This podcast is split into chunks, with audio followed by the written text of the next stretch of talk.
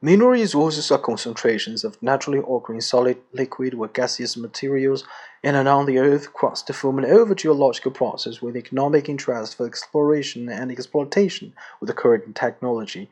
China has been one of the few countries that boast and complete mineral resources. A total of 171 kinds of minerals have so far been discovered, 158 of which is proven reserves. There are nearly 80,000 mineral deposits in China, including more than 7,000 big and medium-sized ones. At present, over 92% of the country's primary energy, 80% of the industrial raw and processed materials, and more than 70% of the agricultural means of production come from mineral resources. Though China ranks third in terms of aggregate amount of natural resources, per capita mineral resources availability is 58% of the world's average, ranking 53rd worldwide. Mineral resources are an important part of the natural resources, an important material foundation for the development of a society. The prospective evaluation and the strategic prospecting of mineral resources will provide a resource guarantee for building a well-off society in an all-round way.